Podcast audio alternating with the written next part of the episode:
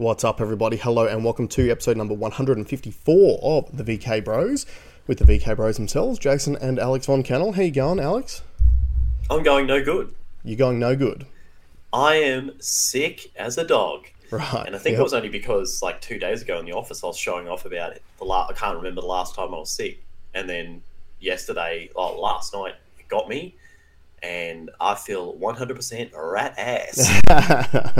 yeah, you got you got karma sick, didn't you? yeah. Yeah. Uh, as usual, guys, got plenty to go through today. Uh, plenty of big stories, so I would definitely suggest sticking around for those. Uh, I just wanted to start off with a bit of a personal story, if you will indulge me, um, because essentially, so today is uh, Friday. It's Friday about midday. Uh, essentially, yesterday morning, Thursday morning, I had a mental breakdown.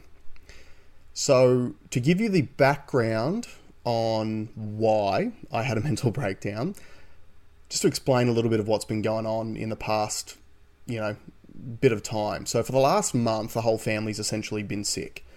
Uh, Amanda works at a school, so uh, we we do everything sort of one term at a time, and we always look forward to the school holiday period where we can relax a bit and spend a bit of time as a family. We got sick just before the, the last school holidays began, and the whole family was essentially sick for the last three weeks. So, for any of you new listeners, I've got two kids. You can see uh, photos of them in the back here. Uh, one of them's three and a half, one of them is 16 months old.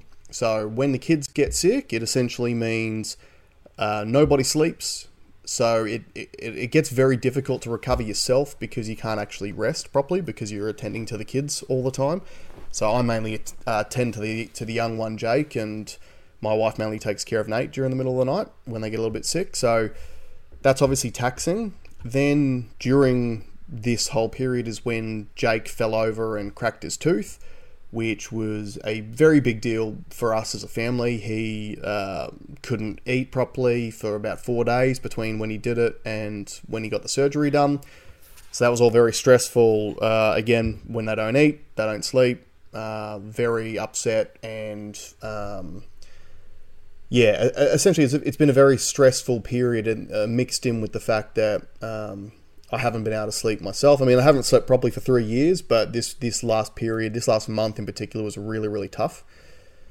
Um, also, you add on the fact that uh, Nate, the three and a half year old, is going through a very defiant phase at the moment, and that's fine. Like normally, they'd be totally fine. Um, but as a stay at home father, one of the things that I have definitely identified within myself is my level of patience before having kids was basically non-existent compared to what it is now. Mm-hmm. Uh, and I guess that's pa- it's not just patience; it's patience and empathy for others. Like I have realized that I really had none before I had kids. So since having children and spending a lot of time at home with them, I I've definitely leveled up my patience and my empathy but it's still not something that I can naturally do 24 hours a day, seven days a week, is mm-hmm. just give out empathy and care for others whilst my I am sick myself as well. And also, meanwhile, Jake is now going through a, a phase where he's starting to climb up on everything, which is obviously a pretty dangerous phase early on because they can climb on top of things that they can't necessarily get down off. It also means they can reach objects around the house that they previously couldn't reach. So you're sort of always on alert as to where is Jake in the house at the time. Um, you're having Nate refuse any basic instruction at the moment, like, and it might not. These might sound like all just little things, and I guess they are in in a way, but essentially it all culminated yesterday morning with so so Nate goes to kindy five days a week and Jake only a few months ago started going on Thursdays and Fridays. So me mentally being mentally exhausted, I was just looking forward to Thursday, which is yesterday, because that was my day to myself where I could just sort of recharge my batteries. And it all culminated yesterday morning when like basically the the house was just mayhem in the morning. Nate being defiant, me trying to do the right thing, cooking a nutritious breakfast for both the boys that Nate requested, he then refused the food after I made it for him. Jake had two bites and then started throwing his plate on the floor, so now there's more mess. And getting everything ready for kindy, and it essentially got to just about to get out the door. So like the the light was at the end of the tunnel, and I could see the light. And then I was trying to find Jake's shoes to put on his feet before we went to kindy. I could find one, and for the life of me, I couldn't find the other one. And I'm talking, I looked for like 45 minutes to an hour just trying to find this shoe. And mm-hmm. and to be fair, my house is a shit fight at the moment because I got two boys who are just hyperactive.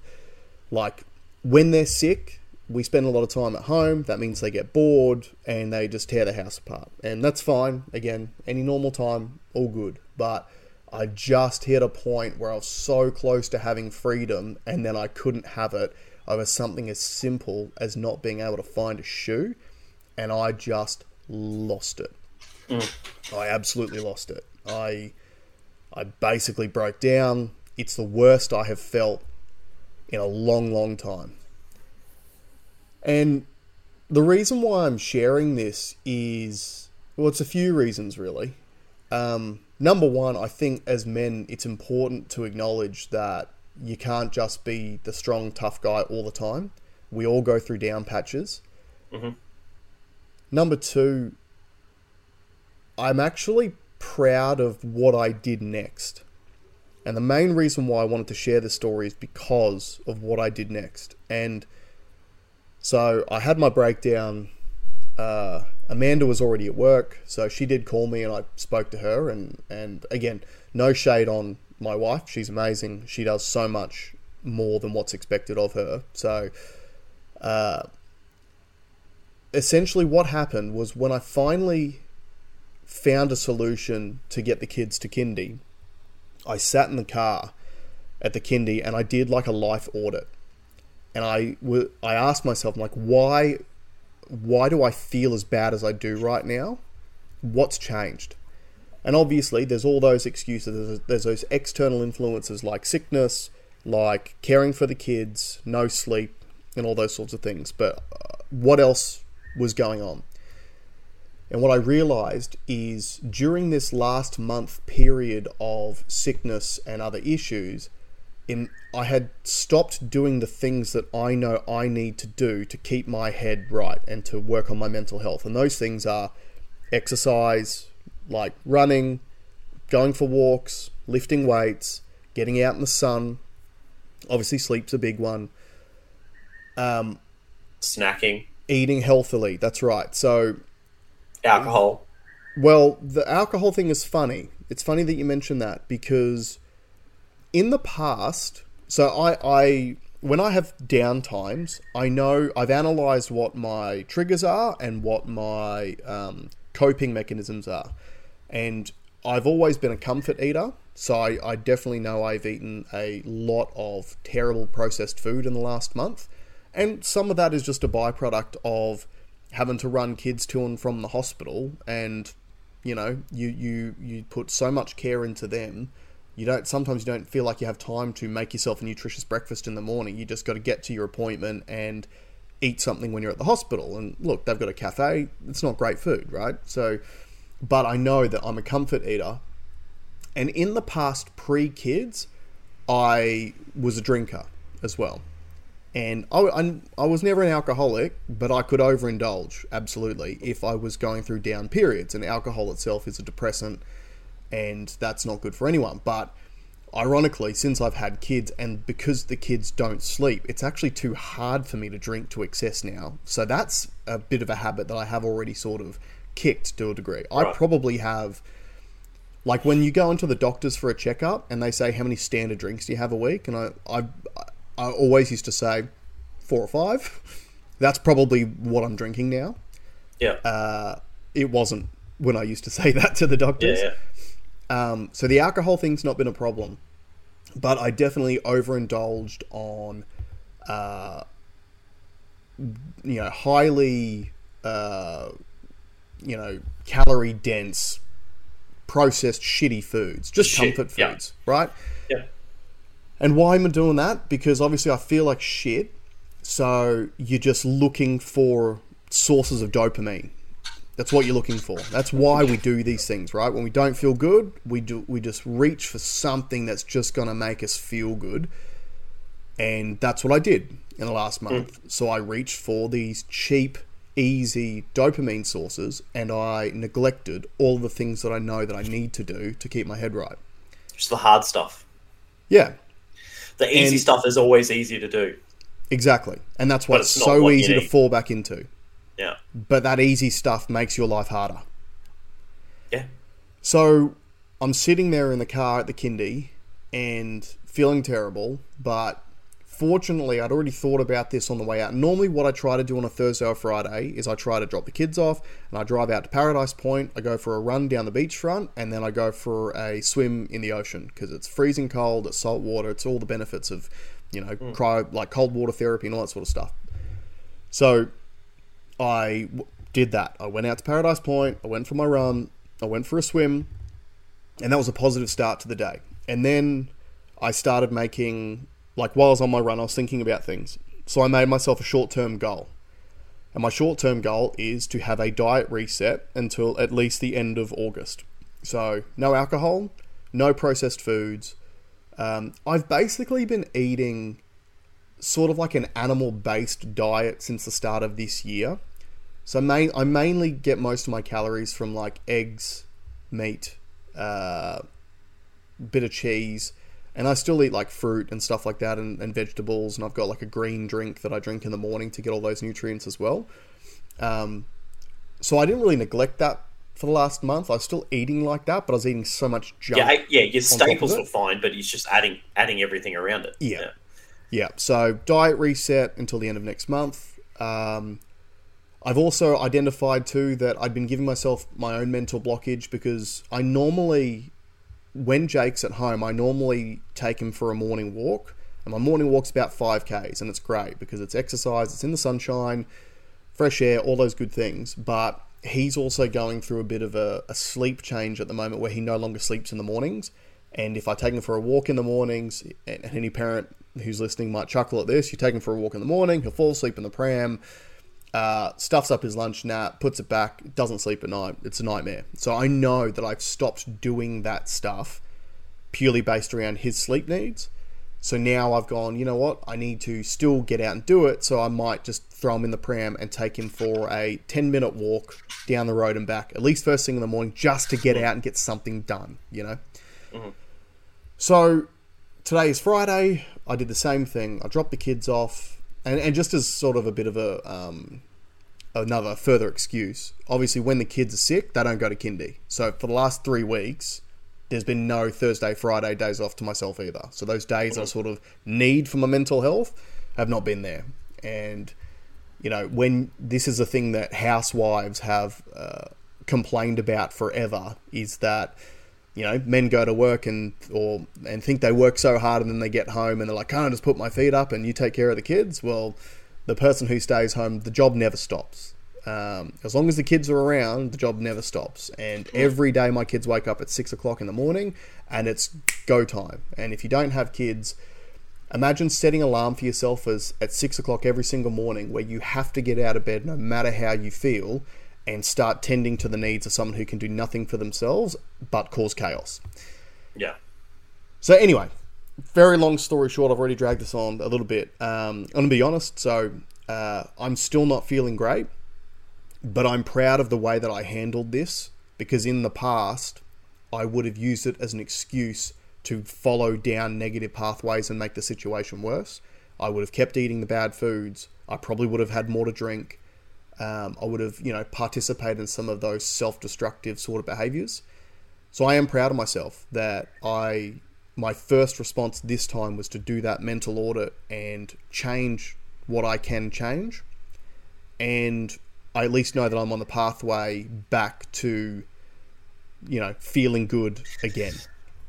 I mean, that's it, it's it's hard, and and um, you know, like we said, you know, we spoke yesterday about this, and that trauma doesn't go away. It, like a traumatic, a, a breakdown, and like I've had breakdowns too, work related.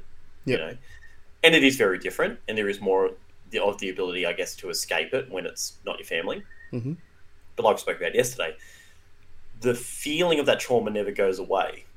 Yeah. All you can do is change the way that you deal with life to make sure you steer away from that trauma. Mhm. And the biggest thing is like take charge of Mm. your life. Yeah. The biggest thing you can do is, is make sure that you are putting the best steps uh, when you can, and everything that every choice that you're given, you're making the right choice, even though it's usually the hard one. Mhm. The hard choice is usually the most important one, Yeah. and it's usually the ones that get you the best the best outcomes. So, Yeah. uh, the easy road is never a good one. No, no. And I know, I know inherently one of my biggest issues with having kids. So, for a start, my like I'm I, I've never been scared of anything in the past, like physical danger, mental. You know, you, you can call me whatever name you want or anything like that, because I've always been very confident in myself, and when put in those situations, I can always fight my way out of those things. And the problem is that fighting is my natural response to a lot of these sort of stresses, and you can't fight this. This is not something that you can fight. So your natural response is actually in in complete contrast to what your what response is required at the time, and that's difficult. I also know that I'm a very much a structure guy mentally, and um, it's the way that I, I operate with a lot of things. So, if you if I'm at work, for example, I'm a very process oriented, structure based guy, and the reason for that is that it means whatever task it is that needs to be done is essentially it ends up becoming autopilot from your brain because I know what the processes are, I know I know what the structure is. So the actual eighty percent of your day to day life is done on autopilot. I've used the example before of like when you drive to work in the morning and when you get there you go, Oh, were all those traffic Yeah. lights I went through green? Because your brain's just doing the drive on autopilot because it's done it a million times before. So you're not actually concentrating any mental energy on that task. And the thing is, when it's kids, especially young boys who are hyperactive, who are going through these different life phases for themselves, and then you throw on sickness, the complete and utter lack of structure means I've had to consciously think about every single thing that's happening all day, every day, 24 hours a day. And it's mentally exhausting. So, what sleep I have. depriving is a weapon. Like sleep Yeah. sleep deprivation is a weapon that's used against people that you know prisoners. If Yeah. or if you want to get information out of them, you know that's that's in a handbook. Is like deprive someone of sleep and they can't make the right decisions. Yeah, yeah, and it's thing. true. It's absolutely true. So, yeah, what I've tried to do is I've tried to apply structure to my life in the things that I can do. Um, and yeah, it's all about trying to make the best decisions that you can outside of the things that you you can't control. So, yeah, look, I just wanted to be open and honest with you and share that stuff with you guys. Um, if any of you have been through anything similar and you need help, obviously it ain't weak to speak. Reach out, Yep. have a chat. Um, you know, I think with all the stresses that people have gone through in the last three years, now the new stresses that everyone's having thrown on with them with inflation, interest rates, all that sort of stuff, it is a very stressful period that we're living through at the moment. So, yeah, it's definitely reach out to someone to talk to if you do feel like, uh, you know, it is just getting a bit overwhelming because it happens to all of us. And just separate yourself from the problem and just figure out some solutions. Yeah, yeah. Anyway, Control what you can control. exactly. Let's move on. Let's let's go to a lighter note. A lighter note. There's some big news in crypto. Big news in crypto. hmm and I've just pulled up Coin Market Cap. Lot of green, lot of green, lot Yep. of green, lot of green. And if I search by what the percentage over the last 24 hours, the highest mover, it is XRP. hmm Now, have a look at this. XRP's basically been sitting at four cents, four to five cents Yep. for years. And it spiked to as high as just under nine cents right. uh, last night. It's now currently at seven and a half cents. hmm And the reason is they have been in a court case with the SEC since 2020 or 20, Right. no 2019. Basically, the SEC accusing XRP of selling unregistered securities. Yep. today the judge ruled that it's not an unsecured security for retail investors. So a little, I, Okay. I was trying to dig in because this news has only just come out a couple of hours ago. Yep. It looks like the judge has said when when someone when a, a normal person has gone and bought XRP tokens, that's Mhm. not an unregistered security, so that's all good. Move on. But it looks like if institutions in the early days who funded this company for a big stack of money, maybe they have broken the rules. Right. Okay. Okay. So when so you mean do you mean early investors who invested money and then were given XRP uh, coins Yes. up front? Yes. Right. Yes. Yes. So it, it is basically the biggest thing about it, it's basically made the whole crypto industry have a big sigh of relief. Mm. This was the canary in the coal mine. If this court case went poorly, then the whole crypto market is, except Bitcoin, is basically uh, could be it could be deemed that they are securities, and therefore, if they lost that case, then every crypto is going to lose. Because the the SEC has been like basically attacking everyone lately except Bitcoin that we've been saying on the channel for the last couple of Yeah. months. Yep, yep. Yeah, interesting. that's that's huge. huge news. Yeah, so that I mean that's why everything's rallied, everything's gone up. It's funny because like Bitcoin and, and Ethereum, I think peaked by like three or four percent, but you've got you've got some big, big, big movers there, some 60, 70, 80 percent players. Yeah, right. And it's good. Look, I, I feel I feel really good for the XRP guys that, that held out. You know, they they put their balls on the line when they bought those things. That when that court case came down, you know, we all thought that this would be the outcome. You just didn't know because it, it a lot of it was very corrupt yeah. um, or felt corrupt. I'm about to sneeze, and um, so it's good. It's good that they got that result, and it's good Mm. for the crypto market. Now we'll just keep an eye. I don't don't get enthusiastic. You know, for me, good news is bad for price hmm because it may pump today, but I think by tomorrow, once all that money gets sucked out, all the people have sold and got rich out of it. Um, I think you're going to be kicking yourself. So Mm. that was just a bit of news in the in the crypto. Just speaking of you sneezing, I just want to give myself a special shout out for last week's episode because I blew my nose on about four different occasions and I'd hit the mute button. So Alex didn't hear them, but I'd hit the wrong mute button, so it recorded every single one of them. So I hope you guys enjoyed that. But I also thought I was thinking after you told me that today that if you would push the mute button in OBS, then I would have muted too. No, because uh, I can mute my microphone, whereas Oh, okay, yours okay, is a different audio capture. Yeah, Right. yeah. Okay. Um, let's talk about a little announcement that got snuck under our radar. Mm. Do you want to um do you want to tee this off and then I'll bring the the video up, or should I just show the video?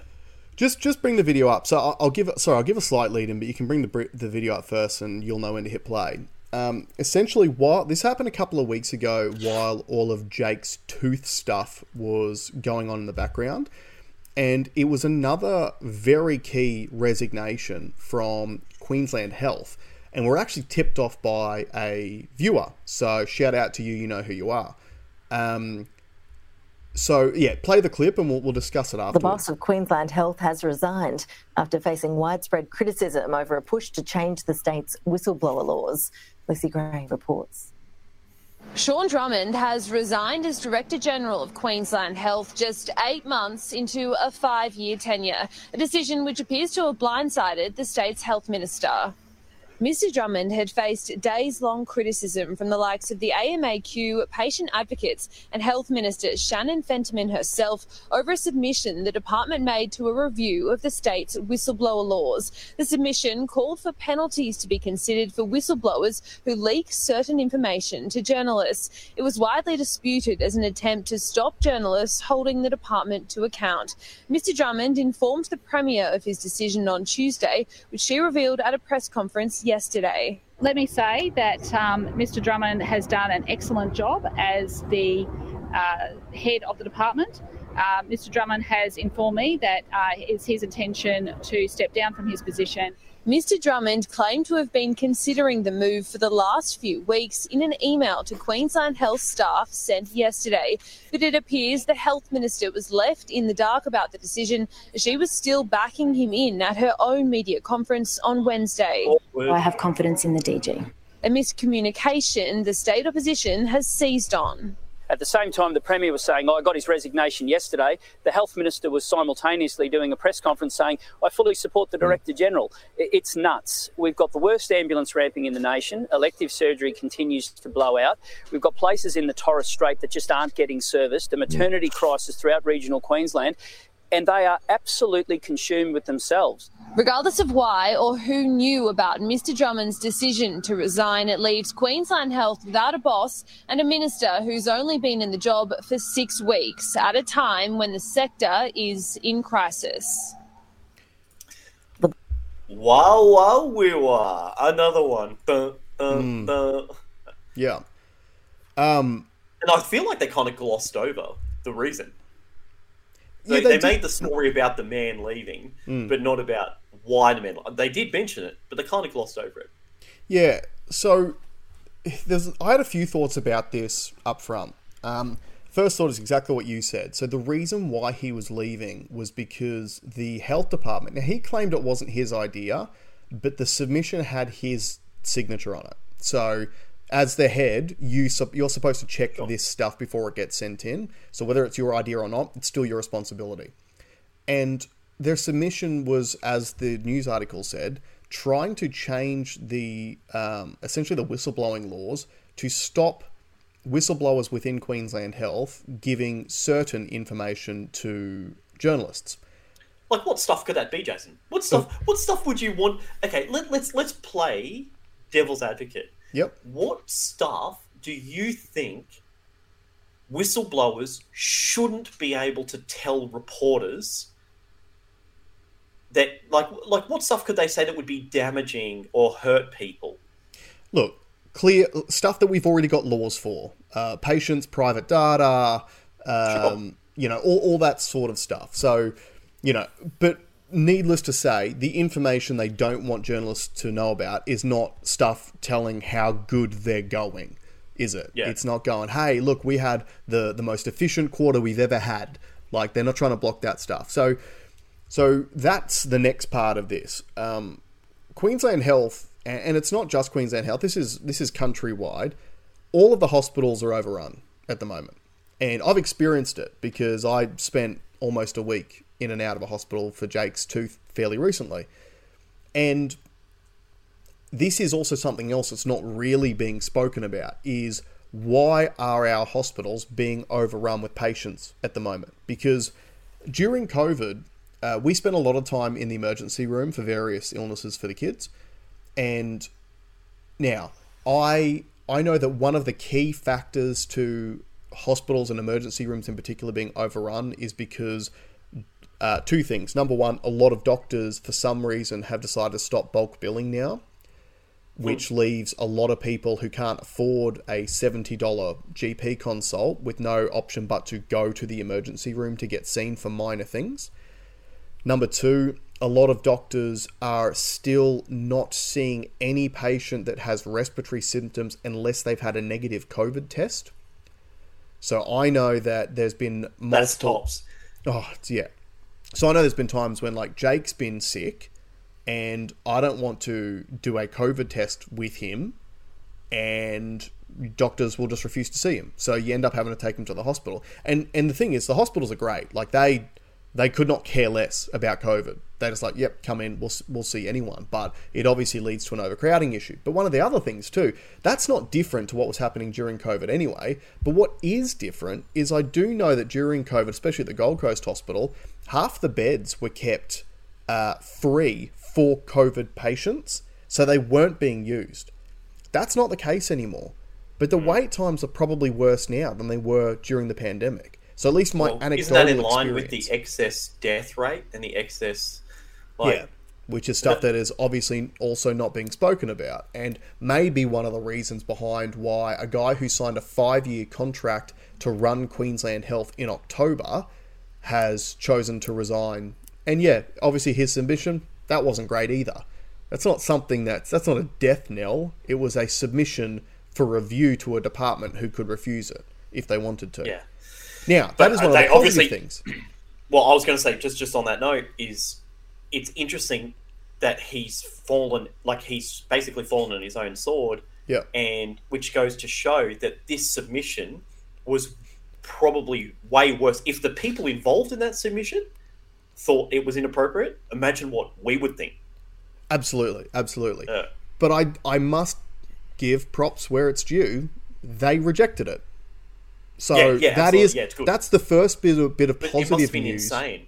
out of the been crazy. bureaucracy in in a long time. So that is a positive. But um, yeah. Okay, one, let's move to. Let's, hold on, hold on. Before we move on, one thing I did try to to research, and it was very very difficult though, is because with all of these things, the resignation's fine, but who's replacing them is is a big question. And I believe that the person who was replacing him in the interim is a guy called Michael Walsh. And I couldn't find too much information about him uh, online, except for the fact that Michael Walsh has actually done this position before. Between 2015 and 2019, he served in the same role. He then left in to in early 2020. He joined. I can't remember what the group is called off the top of my head, but it was essentially a group that was uh, spearheading digital health. Right. So, in other words, just before the pandemic kicked off, he joined a group, uh, and their entire um, what's it called Mandate. mandate is around digital health to improve patient outcomes. And digital health is obviously things like health records, uh, vaccine passports, anything health and digital related. So I just, again, I don't know if there's anything there, but it's We'll just, just, keep an eye out. it's It- it- something to, yeah, it's something to as keep far an as eye I can on. see, to me, these departments are like champagne bottles, and the the the cork has popped, and everyone that's coming from from below gets to the top and goes, "I ain't doing this," Yeah. and jumping out. So I, Yeah. I think you're going to see a lot of this because this is this is not going away. I when you watch John Oliver's John Campbell, sorry, John Mhm. Campbell's videos, he's on a rampage, and Yeah. this data that comes out daily now is just supporting it, the opposite of what we're all told. Yeah, and these right. people have to jump into these roles, Yeah. uh, actually, which we should talk about, which I only texted at the last minute, which is Rob, uh, Rob Lowe, Philip Lowe. No, we should talk about Phil- Rob Lowe. Let's talk about Rob Rob Lowe Lowe. should What a good Rob looking Lowe bloke. should take Phil Lowe's, yeah. Yeah. but but the um, uh, what's his name? So Philip Lowe, Bank. the head of the Reserve Bank, uh, his so this was actually announced months ago. Just so you're aware, I know there's news stories about it now, but he it was announced months ago that he would not be being renewed in his role. Uh, but they have announced his replacement as well. Yeah, she's worked there since 1985. Right. this is what I don't like about this thing. That I, have you heard of a phenomenon called the glass waterfall? I vaguely, yeah, yeah, yeah. But So the glass, everyone's heard of the glass ceiling. The glass Yeah. ceiling is where, and it was often attributed to women in high uh, high jobs, Yep. where they, there was only so far they could reach. They could see they could see what's above, and they could just never attain it. Yeah. There was a uh, when all this real feminism stuff kicked off in in business leadership years ago. Uh, they noticed they, they did some studies to find that most women that were given, and it was a really high amount, it might have been like 70 or 80% of CEO roles that were given were for massively underperforming companies where basically they knew that they wouldn't survive. And it just so it didn't matter who you put in there, it was the end. It Yeah, it's like end. it's a poison chalice. Yeah, yeah. Yeah. And I kind of feel that that's what this is because uh, this job, uh, I'm sorry to everyone out there that's got a mo- mortgage, the interest rate has to double for the economy to get back on track. It has to double. So this lady, uh, her name is Jenny Wilkinson, I think. Jenny from the block. Jenny Jenny Wilkinson. Jenny Wilkinson is is coming on board and she's been in that organisation since 1985. I actually really wish they would have brought. I mean, Labor talked about trying to smash that whole thing up and changing the way that that that it works. Hmm. So I don't like the fact that they've just all right. Let's just get rid of Lowy, Yep. put someone else in, get someone new.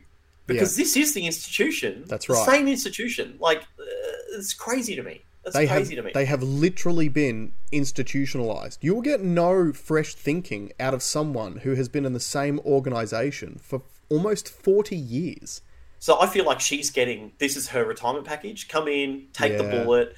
Yeah. Uh, you're just gonna every month for the next. Uh, okay, I'm gonna call it the next three. The next three or four months, you'll have an interest rate rise. Yeah. They might break after that, and she's gonna be going to be the one that has to go and say, "Oh, you know, we've got to do it," and da da da da da, and then Yep. she'll get the bullet, but she's probably served her time. hmm And you know, I hate this sort of political posturing, but Yeah.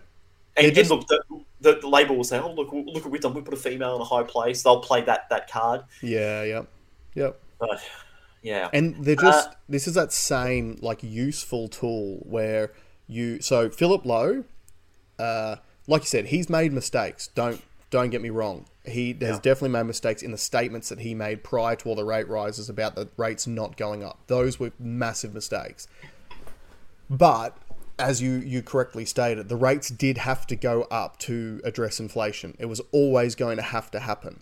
So the real bad juju on Philip Lowe, it's not the mistakes he made anymore. It's the last twelve rate rises. That's what that's all anyone cares about. So now if you punt him, all that bad juju goes out with him. yep, She then gets to come in and do what every politician does and go, We're having to do this now because of the inaction of Philip Lowe. So you Bingo. blame it on the predecessor. That buys you some time yep, because you can run that excuse for six to 12 months. And then if you s- rise, rate rise, rate rise, rate Yep. rise, rate rise, rate rise. Yep. And then if you're still not really addressing the problems, well, you're right. She'll slide straight down the glass waterfall because she's Yep. done her job. She's been the useful idiot, and then they'll bring in someone else, and you just start Yeah. again. Okay, let's move to Ukraine. I found this clip, and I think it was just worth showing. Now, it is it is 14 minutes long. I do want to play the whole thing, Okay. and it's it's it is a guy Max Blumenthal addressing the UN Security Council. I'm also going to use the opportunity to go and blow my nose. So this does work. This was not planned, but it's actually worked out uh, perfectly. Mhm. But I just don't know if people really understand. We've railed on this about how much money we send over, well, we send to uh, the Ukraine, Mhm. and now we've agreed this week to send a radar airplane on the border of Russia and Ukraine. Yeah. Now, oh, we haven't got troops on the ground. They keep saying that we haven't got on the ground. Yeah. We've sold them how many Bushmaster? Um, uh, Well, we, we vehicles? just committed to sending another 30, we, and we've already sent 120 Bushmasters. Yeah, so there must be old stock. But the the fact that okay, now we like we shouldn't be getting involved in this, No. We're on the other side of the world. And we're a and now we've got- fish. and we say we don't have boots on the ground. It looks like we now have boots in the air around there, and I'm not comfortable with that. But I just I just want I want to play this. I now give the floor sure to the Mr. Max Yep. Blumenthal. It's good. Thank you. And I thank uh, Alex Rubenstein and Wyatt Reed for helping me prepare this gonna turn my camera off. address. Wyatt Reed is a journalistic colleague of mine who, in October 2022, happened to be in Donetsk when his hotel was shelled by the Ukrainian military with a apparently U.S. made howitzer, nearly killing him. He was 100 meters away. I'm also here with my friend, the civil rights activist Randy Credico, who was more recently in Donetsk and witnessed regular HIMARS attacks on civilian targets. I am here not only as a journalist who has spent over 20 years writing books, doing pr- producing documentaries and writing articles about conflict and politics from several continents. I'm also here as an American taxpayer who's been dragooned into funding a proxy war that has become a threat to the regional and international stability at the expense of my countrymen and women. This June, just June 28th, as emergency crews worked to clean up yet another toxic train derailment in the United States, this time on the Montana River, further exposing our nation's chronically underfunded infrastructure and its threats to our health. The Pentagon announced plans to send an additional $500 million worth of military aid to Ukraine. The development came as Ukraine's army enters the third week of a vaunted counteroffensive that CNN describes as, quote, not meeting expectations, and which even Vladimir Zelensky says is going slower than desired. As Ukraine's military failed to breach Russia's primary defense line, CNN reported on June 12th that Kiev had lost, quote, lost 16 US made armored vehicles sent to the country. So, what did the Pentagon do? It simply passed that bill down to average US taxpayers like myself, charging us another 325 million to replace Ukraine's squandered military stock. There was zero effort to consult the US public's position on the matter, and the vast majority of Americans likely did not even know the exchange took place. This policy that I'm describing to you, which sees Washington prioritize unrestrained funding for a proxy war with a nuclear power in a foreign land our dom- while our domestic infrastructure falls apart before our eyes, exposes a disturbing dynamic at the heart of the Ukraine conflict. An international Ponzi scheme that enables Western elites to seize hard earned wealth from the hands of average US citizens and funnel it into the coffers of a foreign government that even Transparency International ranks as consistently one of the most corrupt in Europe. The US government has yet to conduct an official audit of its funding for Ukraine. The American public has no idea where their tax dollars are going. And that's why this week, we at the Gray Zone published an independent audit of U.S. tax, tax dollar allocation to Ukraine throughout the fiscal years 2022 and 23. This is Our investigation was led by Heather Kaiser, a former military intelligence officer who served in Iraq and Afghanistan. We found, among many bizarre payments, a, 400, a $4.5 million payment from the U.S. Social Security Administration to the Kiev government we found $4.5 billion worth of payments from the U.S. Agency for International Development to pay off Ukraine's sovereign debt, much of which is, which is owned by the global investment firm BlackRock. That amounts to $30 taken from every U.S. citizen at a time when four in 10 Americans cannot afford a $400 emergency. We found tax dollars earmarked for Ukraine, padding the budgets of a television station in Toronto, a pro NATO think tank in Poland. Believe it or not, even rural farmers in Kenya. We found tens of millions to private equity firms, including one in the Republic of Georgia, as well as a million dollar payment to a single private entrepreneur in Kiev. Our audit also revealed the Pentagon's $4.5 million contract with a company called Atlantic Diving Supply to provide Ukraine with unspecified explosives equipment. This is a notoriously corrupt company. Uh, Jason, do you want to tell us what that's for? Um, that was an order placed by Russia via Ukraine so they could blow up their own pipeline. Yeah, of course. Yeah. Must have been. That none other than Thom Tillis, the chairman of the Senate Armed Services Committee, previously lambasted for its quote, history of fraud. Yet once again, Congress has failed to ensure these shady payments and massive arms deals are properly tracked. In fact, much of the military and humanitarian aid shipped to Ukraine has simply vanished Last year, CBS News quoted the director of a pro Zelensky nonprofit in Ukraine who reported that only 30% of aid was reaching the front lines. The embezzlement of funds and supplies is at least as troubling as the potential consequences of the illicit transfer and sales of military grade weapons. Just on that number, saying that only 30% goes to the front line, I think that's better than World Vision. I think World Vision's only 10. Yeah, yeah, I think so. So that's pretty good. That's pretty good weapons. Last June, the head of Interpol warned that the massive transfers of arms into Ukraine means, quote, we can expect an influx of weapons in Europe and beyond, and that criminals are now, as we speak, focusing on them. This May, a group of anti Kremlin Russian exiles outfitted with gear supplied by the Ukrainian government was hailed by Western politicians for carrying out terrorist attacks in Russian territory using American made Humvees. Although the group, the so called Russian Volunteer Corps, is led by a man who calls himself the quote, White King and includes numerous open admirers of Adolf Hitler, described as neo Nazis in U.S. mainstream media, the Western weaponization of this militia against Russian forces and Russian civilians has not prompted any outcry from Congress. And while the Biden administration has promised that it's keeping tabs on the weapons sent, a State Department cable leaked last December conceded that, quote, kinetic activity and active combat between Ukrainian and Russian forces create an environment in which standard verification measures are sometimes impracticable or impossible. The Biden administration not only knows that it cannot track the weapons it's shipping to Ukraine, it knows that it is escalating a proxy war against the world's largest nuclear power and daring it to respond in kind. We know this because back in 2014, and this timeline is so important, That's when NATO Secretary General Jens Stoltenberg said that the war started following a US backed coup d'etat. President Barack Obama rejected demands from Kiev to send lethal offensive weaponry because, as the Wall Street Journal put it, he had a quote, long standing concern that arming Ukraine would provoke. Just checking that your headphone works. Yeah, yeah, it's fine. Moscow into further escalation that would drag Washington into a proxy war. When Donald Trump entered office in 2017, he attempted to hold the line on Barack Obama's policy, but was soon branded a Russian puppet by the Beltway press corps and the Democratic Party for refusing to send Raytheon's Javelin missiles to the Ukrainian military. His reluctance to send the javelins became a central theme of his impeachment, and he predictably relented.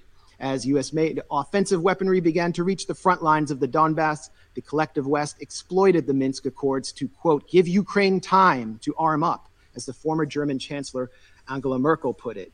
In January 2022, the U.S. announced a $200 million arms package to Ukraine. Follow the timeline. By the 18th of February, observers from the Organization for Security and Cooperation in Europe reported a doubling in ceasefire violations, with OSCE maps showing the overwhelming majority of targeted sites on the side of pro Russian separatists in Donetsk and Lugansk. Five days later, Russia invaded Ukraine. And since then, the US and its allies have, have been scurrying up the escalation ladder at every opportunity, Quote, things we couldn't give in January because it was escalatory were given in February, a former State Department official complained after meeting with Ukrainian counterparts.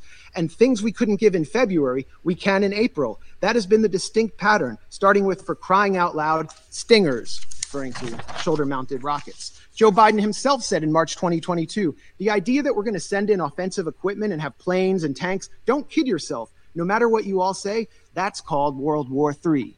Just over a year later, Biden changed his tune, backing a plan to provide F 16 fighter jets to Ukraine.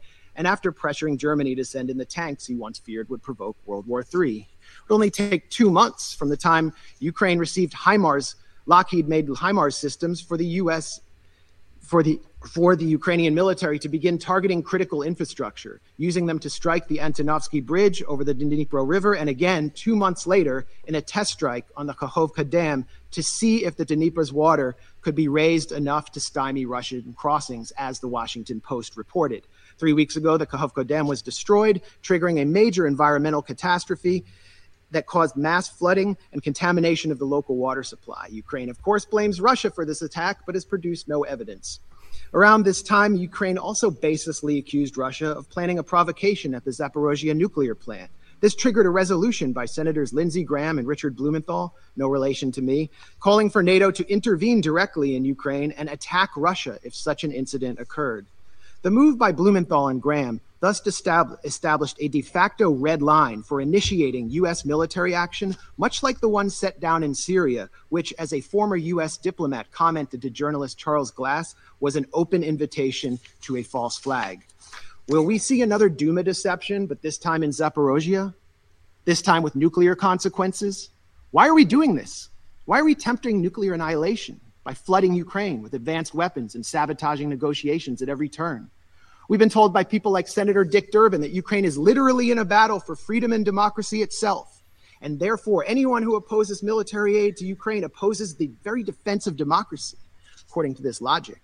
So, where's the democracy in Vladimir Zelensky's decision to ban opposition parties, to criminalize the media outlets of his legitimate political opponents, to jail his top political rival and his deputies, to raid Orthodox churches and jail clergymen, where is the democracy in the Ukrainian government's imprisonment of Gonzalo Lira, an American citizen, simply for challenging the official narrative of Ukraine's war? And where is the democracy in Zelensky's recent decision to suspend elections in 2024 on the grounds that martial law has been declared? The answer is that Ukrainian democracy is harder to find these days than that country's commander in chief, Valery Zaluzhny. Senator Lindsey Graham has offered a much more grim and more on the mark rationale for supplying Ukraine with billions in weapons. As the senator boasted during a recent visit with Zelensky in Kiev, the Russians are dying. It's the best money we've ever spent. I repeat, the Russians are dying. It's the best money we've ever spent. And Graham has also said that Americans are ready to fight this war down to the last Ukrainian. While official casualty numbers are strictly classified, we must worry that Ukraine is well on its way to fulfilling the senator's ghoulish fantasies. As a Ukrainian soldier complained this month to Vice News, We don't know what Zelensky's plans are, but, quote, it looks like the extermination of its own population, like of the combat ready and working age population. That's it. Indeed, military cemeteries in Ukraine are expanding almost as rapidly as the Northern Virginia McMansions and beachfront estates of executives from Lockheed Martin, Raytheon, and assorted Beltway contractors benefiting from the second highest level of military spending since World War II. These are the real winners of the Ukraine proxy war, not average Ukrainians or Americans or Russians. The winners, or Europeans for that matter, the winners are people like Secretary of State Tony Blinken, who spent his time between the Obama and Biden administrations launching a consulting firm called WestExec Advisors, which secured lucrative government contracts for intelligence firms and the arms industry. Blinken's former partners at WestExec include Director of National Intelligence Avril Haines, CIA Deputy Director David Cohen, former White House Press Secretary Jen Psaki, and almost a dozen current and former members of Biden's national security team. Defense Secretary Lloyd Austin, for his part, is a former and possibly future member of board member of Raytheon and an ex-partner of Pine Island Capital Investment, which collaborates with WestExec and which Blinken himself has advised. Meanwhile, the current U.S. ambassador to this body, the UN, Linda Thomas Greenfield, is listed as a senior counsel at the Albright Stonebridge Group, a self described commercial diplomacy firm that also finesses government contracts for the intelligence and arms sector, and which was founded by Madeleine Albright, infamously known for her comments that the deaths by sanctions of half a million Iraqi children were worth it. So while military age Ukrainian men are ripped off the streets by military police and sent to the front lines, the financially and politically connected architects of this proxy war are planning to walk through the revolving door to reap unimaginable profits once their time in the Biden administration is over. For them, a negotiated settlement to this territorial dispute means an end to the cash cow of close to 150 billion in US aid to Ukraine. So, in closing, when the United States, my country, a permanent member of this council, has fallen under the control of a bipartisan regime which seeks to perpetuate a proxy war for as long as it takes, in the words of Joe Biden, which considers diplomacy synonymous with unilateral coercive measures to, quote, turn the ruble to rubble, as Biden pledged to do, whose leadership subverts negotiations in order to pursue profit while refusing to properly its inform its own citizens what they're paying for and pushes the sons and brothers of its supposed Ukrainian partners out onto a killing field in order to bludgeon a geopolitical rival, when both Zelensky and members of US Congress are calling for preemptive strikes on Russia, which have nothing to do with Article 51 of the UN Charter, this council must take action to enforce that charter. That charter is clear that the Security Council must use its authority to guarantee a pacific settlement of dispute, particularly when it threatens international security. That should not only apply to Russia and Ukraine, this council has an obligation to strictly monitor and restrain the U.S. and the illegal military formation known as NATO. Thank you. What do you think? Wow. Um, I just think that for a start, Max Blumenthal has got the world's biggest nuts Yep. to go straight into the UN and to call out people who were sitting there. Like, I don't know if you noticed at one stage when he's talking about Ukraine and saying, Where's the democracy in X, Y, and Z, he looks to his left hand side. And I saw him. Yeah, yeah. I saw him being interviewed uh, on a different show after that happened, and he was literally looking at the delegate from the Ukraine, trying to get eye contact from him while he was talking about it, and the guy just looked away and refused to look at him. like he's got brass nuts, this dude. Yeah. Um, but, but, it. Sorry, sorry. no, no, you can you go. the, the one of the things that I got out of it that we should really keep an eye out is that is that continuing escalation. So we are literally being sold bullshit every time. Oh, we won't do this, we won't do this, we won't do this, we won't do this, and then we just do it.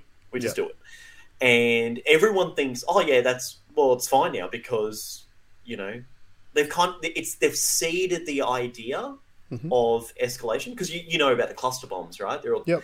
they're talking about the cluster bombs, which are banned in a hundred countries. Like they, they think they're basically um, war crimes to use them. Where you wanna- America's selling them. Do you want to explain why? Yeah, it's about so a cluster bomb is so imagine one big bomb that's full of lots of little ones, and when you when you use them, some of them are duds, which means some of them don't detonate. What happens is uh, over time they could be just sitting there, and then kids could go and play with them, and they could Yeah. just explode and kill kids. Yeah. So the Ameri- they're banned. They're effectively banned from warfare. You're not supposed to use them because of those reasons. America has just done a deal where they're going to sell them to the Ukraine, And the reason why is they're saying oh, they have a lower dud rate. They're saying, Hmm. oh, we only have like a 30% dud rate. No, they were saying Russian- one to two percent. Oh, okay. I, I Yeah, the Pentagon came out and because they're trying to justify the decision, right? So they've come out and they've said that their dud rate's only one to two percent, whereas the cluster bombs that Russia is using has a dud rate of about forty percent. Yeah. But where that falls over anyway is because the Americans have said the entire time that the equipment that they send to Ukraine is specifically used to defend themselves on their own territory.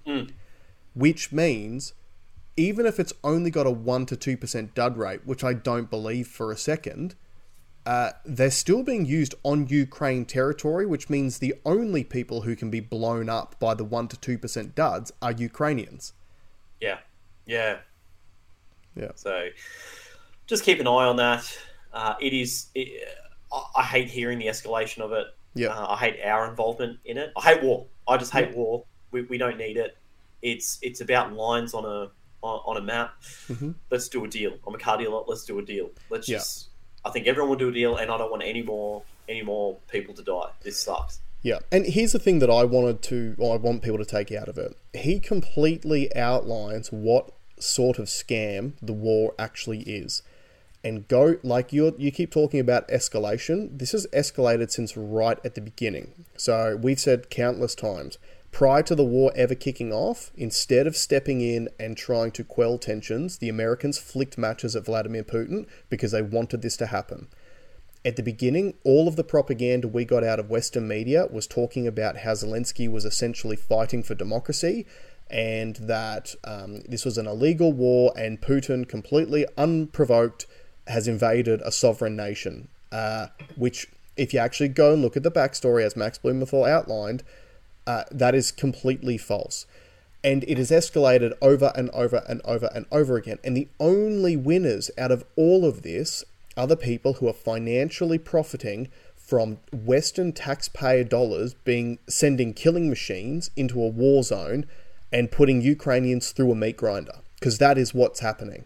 Regardless of what you've heard through your, your Western media, the Ukrainians are being killed at a rate far higher than what the Russians are being killed at the only way that like Ukraine doesn't have any manufacturing to manufacture its own weapons. The only way they can continue this war is with other countries sending them equipment, which means at any point in time when it's no longer Yeah. convenient to send things, Yeah. Ukraine is off. done.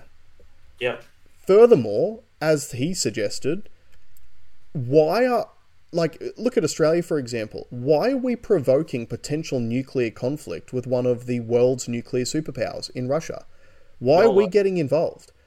And I think our um, the amount of money that we have sent to Ukraine so far is somewhere around eight hundred million dollars, so almost a billion dollars so far which is an absolute pittance compared to what the Americans have sent. If the $140 billion that America has already sent hasn't done enough, our 800 million ain't doing anything at all.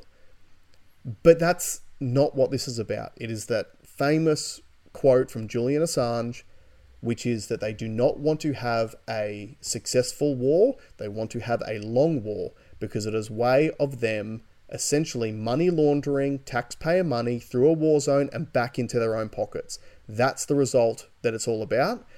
And They want to condition kids into living in a world with uh, with um, an endless war. Yeah, and when you when you take a step back, like if you agree that this is a possibility, that this is what is actually going on with this war, that it is literally just about profiteering, if you can come to that conclusion, then you have to look at other things that governments have done in recent times, like COVID and the vaccines.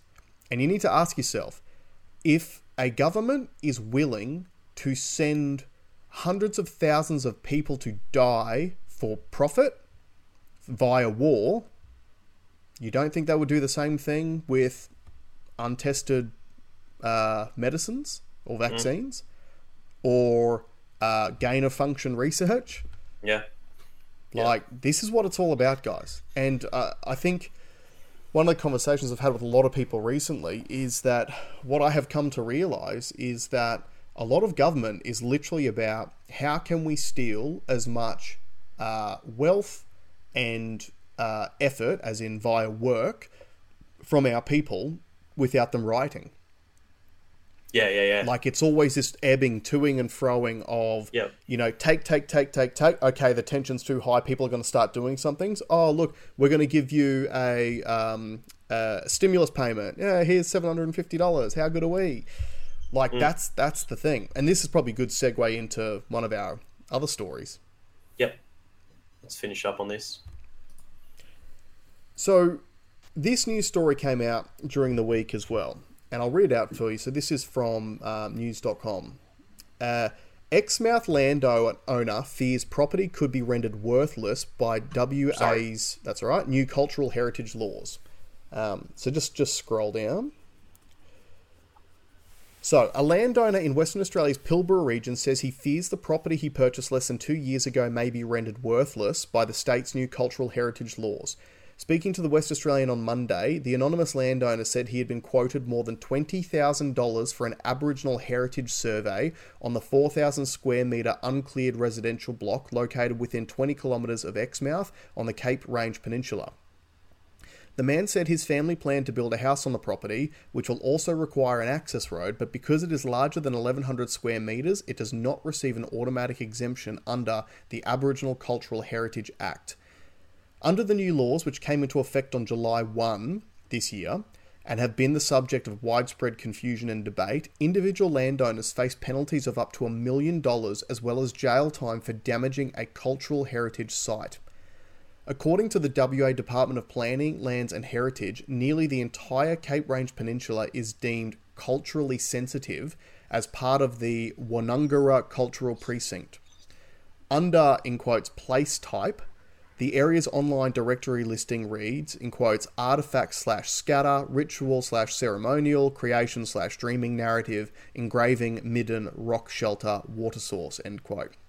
The landowner told the West Australian he had approached a third party survey company and was provided a quote for just over $20,000, comprising $4,150 for archaeology, $4,500 for ethnography, $4,300 for knowledge holder fees, $4,300 for logistics, plus nearly $2,000 for sundries, including an engagement fee and travel allowance. The man who is Aboriginal himself told the newspaper he had complete respect for the traditional owners and was happy to pay, but he was angry at the Labor government which had financially benefited from the property sale. In quotes, when the property was sold, the government received the stamp duty. The Shire of Exmouth released the property, and yet there is potentially an encumbrance on there, he said. I don't even know if we're allowed to build on it. Let's just say you get the survey and it's identified it has cultural heritage. The land could be worthless. There is an unknown that exists. He said the government should not have allowed the land to be released without forewarning of the potential implications of the new laws. In quotes again, upon purchasing the property, I believed I had a legitimate expectation to be built in accordance with all laws without other government fees and laws imposed retrospectively. This appears to be contrary to our current land ownership system, he said. The isolation of the property means it incurs an incredible expense for a survey, which from my perspective was unforeseen when I bought the block. My perspective is that it shouldn't have been available for sale without that criteria met. According to the Real Estate Institute of WA, real estate agents have a statutory obligation to tell prospective buyers about facts material to a transaction. Uh, the Act becomes a material fact when a property is 1100 square metres or greater, and agents must inform potential buyers if a property is subject to the Act, uh, they said in a fact sheet. They do not need to tell you if the property is exempt or whether any prospective plans uh, you have for the property will require a due diligence assessment. It is up to you to do your own due diligence into whether your plans would be allowed under the Act. I think I missed at the beginning. He bought this two years ago, just so you're aware. Yeah, I don't think this is as big a story as you might think. Okay.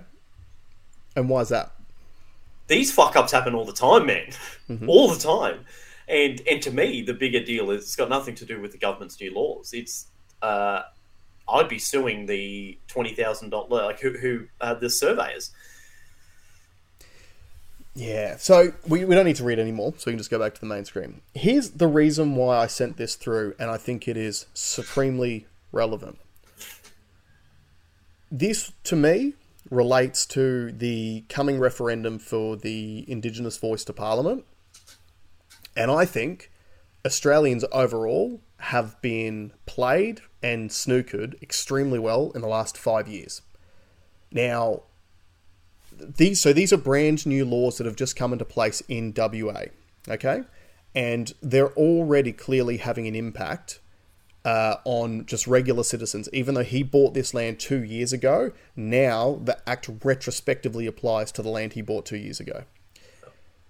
Uh, there was another story recently of a small island in New South Wales, which the Labor government has returned to traditional ownership.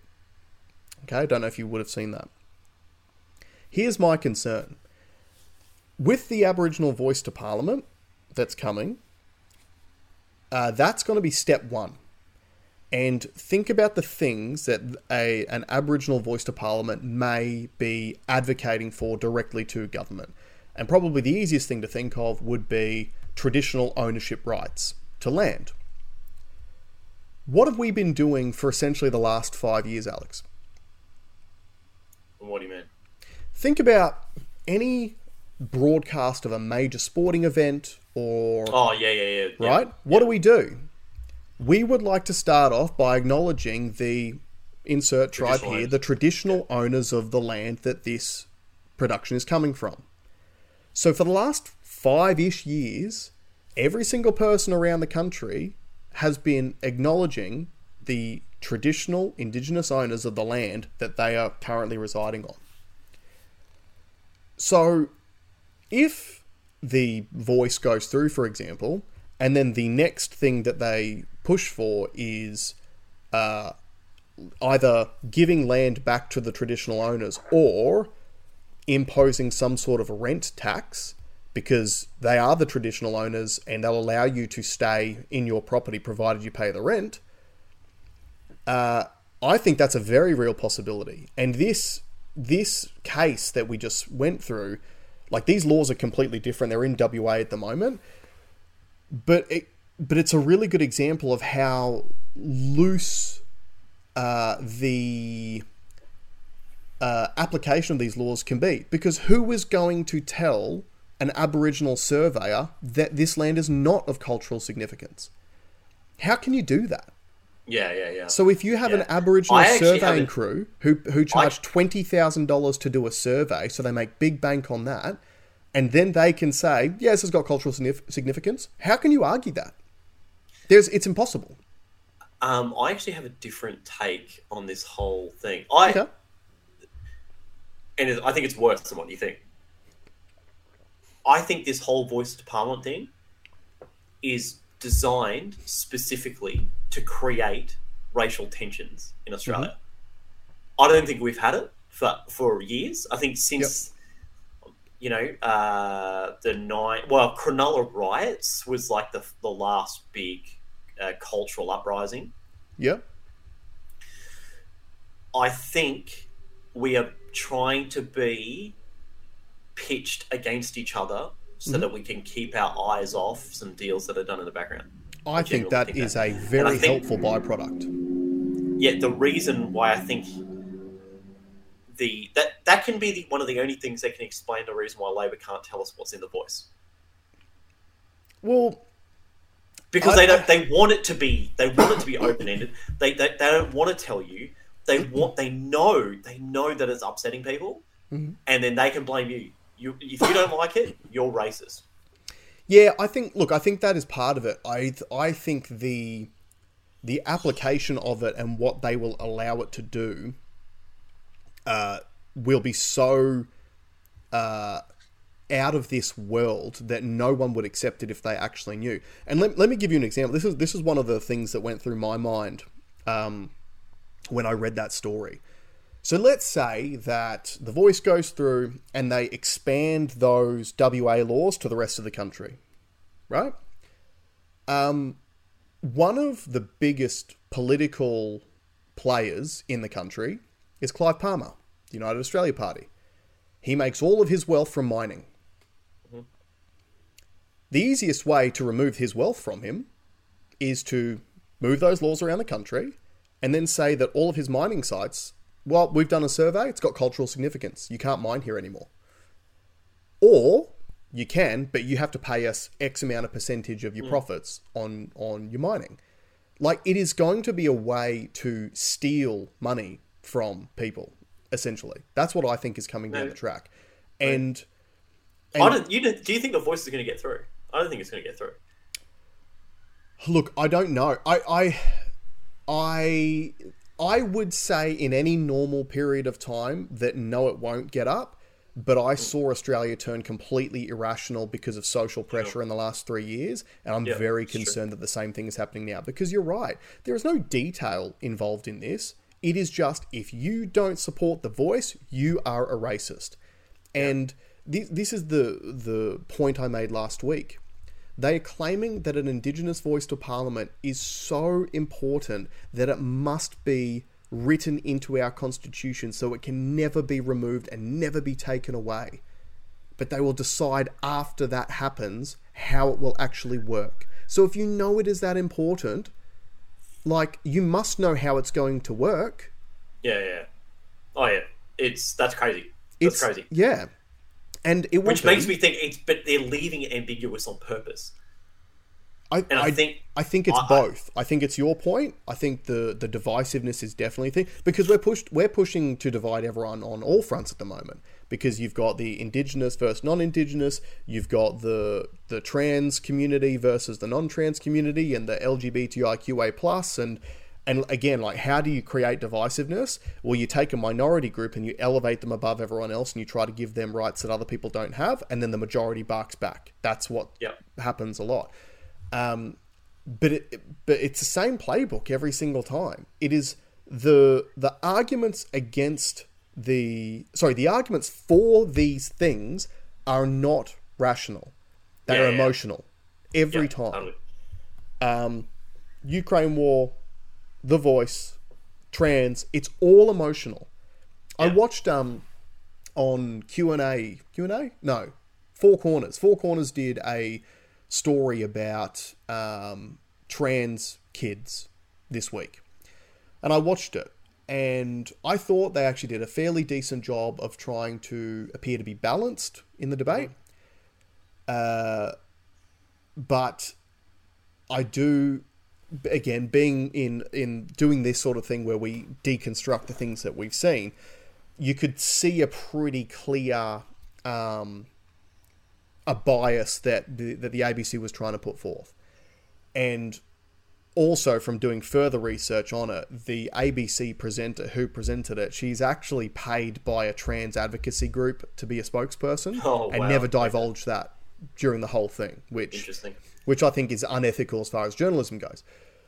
But what I, what I found so interesting about it is it was another debate where they got scientists or people educated in the field on both sides, so disagreeing with each other, who both said that the evidence shows that they were right. That's the world that we live in now. Mm. Is you you'll always have people- Alternative truths. that's right. This is their truth, and this is this. Like there is no. It's becoming very difficult in today's day and age, even with the amount of information we have available at our fingertips, because so many people feel so um, happy to just blatantly lie for money. uh, We live in a post-truth world now, because you can't just get down to an objective Yeah. truth on anything. And this is why I think that this is why I am concerned that something like The Voice might get up, is because truth doesn't matter when it comes to these emotional debates. We saw that during COVID. We see that during, like to do with climate change. We see it to do with trans stuff.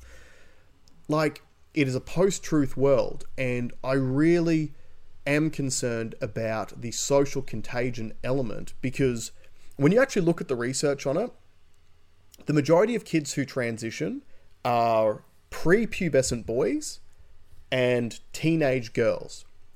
And the prepubescent boys is because they haven't um, started puberty yet, and a lot of them um, come from like single parent families, raised by single mum, no masculine figures around the household.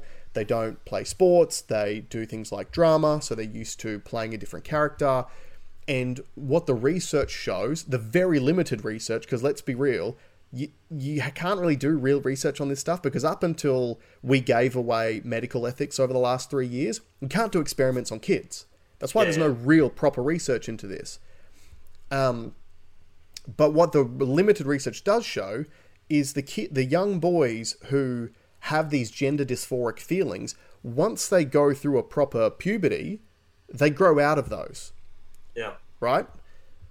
Now, the gender affirmation uh, policy that we have in Australia means put those kids on puberty blockers before they go through it. So the cure is taken away from these kids, Yeah, yeah, yeah. right? Now, with the with the girls, it's mainly teenage girls, and it's a social contagion because it might be your friend is transitioning and you're talking about it in all your friendship groups and there's a lot of social pressure on girls particularly teenage girls especially when you look at things like social media and how you present yourself and that is actually it's a social thing with a lot of girls to consider these sorts of things right so it's a social contagion we experience the same social contagion with all of these psyops that the governments are doing on us. We experienced it during COVID, climate change, Ukraine war, and now we've got the voice. And the bigger concern is I almost said it last week, and I know I'm rambling here, but I almost said it last week like, oh, congratulations, because the censorship funding from the Australian government to the social media platforms ran out on the 30th of June. Yeah, yeah, yeah. Yep. And then last week, Meta announced a partnership with the Australian government where they will be censoring misinformation on the voice to Parliament. So that does tell me that at least the government is concerned that the no vote will get up. So They're so concerned about it that they're now going to tilt the information scales in their favour again by censoring uh, opposition on social media. Yeah, it sucks. Wake up. Yeah. So I think we'll leave it there. We'll leave it there. uh, to to to finalize, thank if you've made it this far, thank you very much for joining us. Uh, I, I don't want any pity for my story that I told at the beginning. I'll be fine. Just I gotta know get what your I'm shit together. Just got to get my shit together. Anyone else who's in a similar situation, if you just want someone to talk to, please reach out or reach out to a trusted friend or confidant and get yourself back on the right path again. Don't fall for psyops, and we'll see you next week. Bye. Bye bye.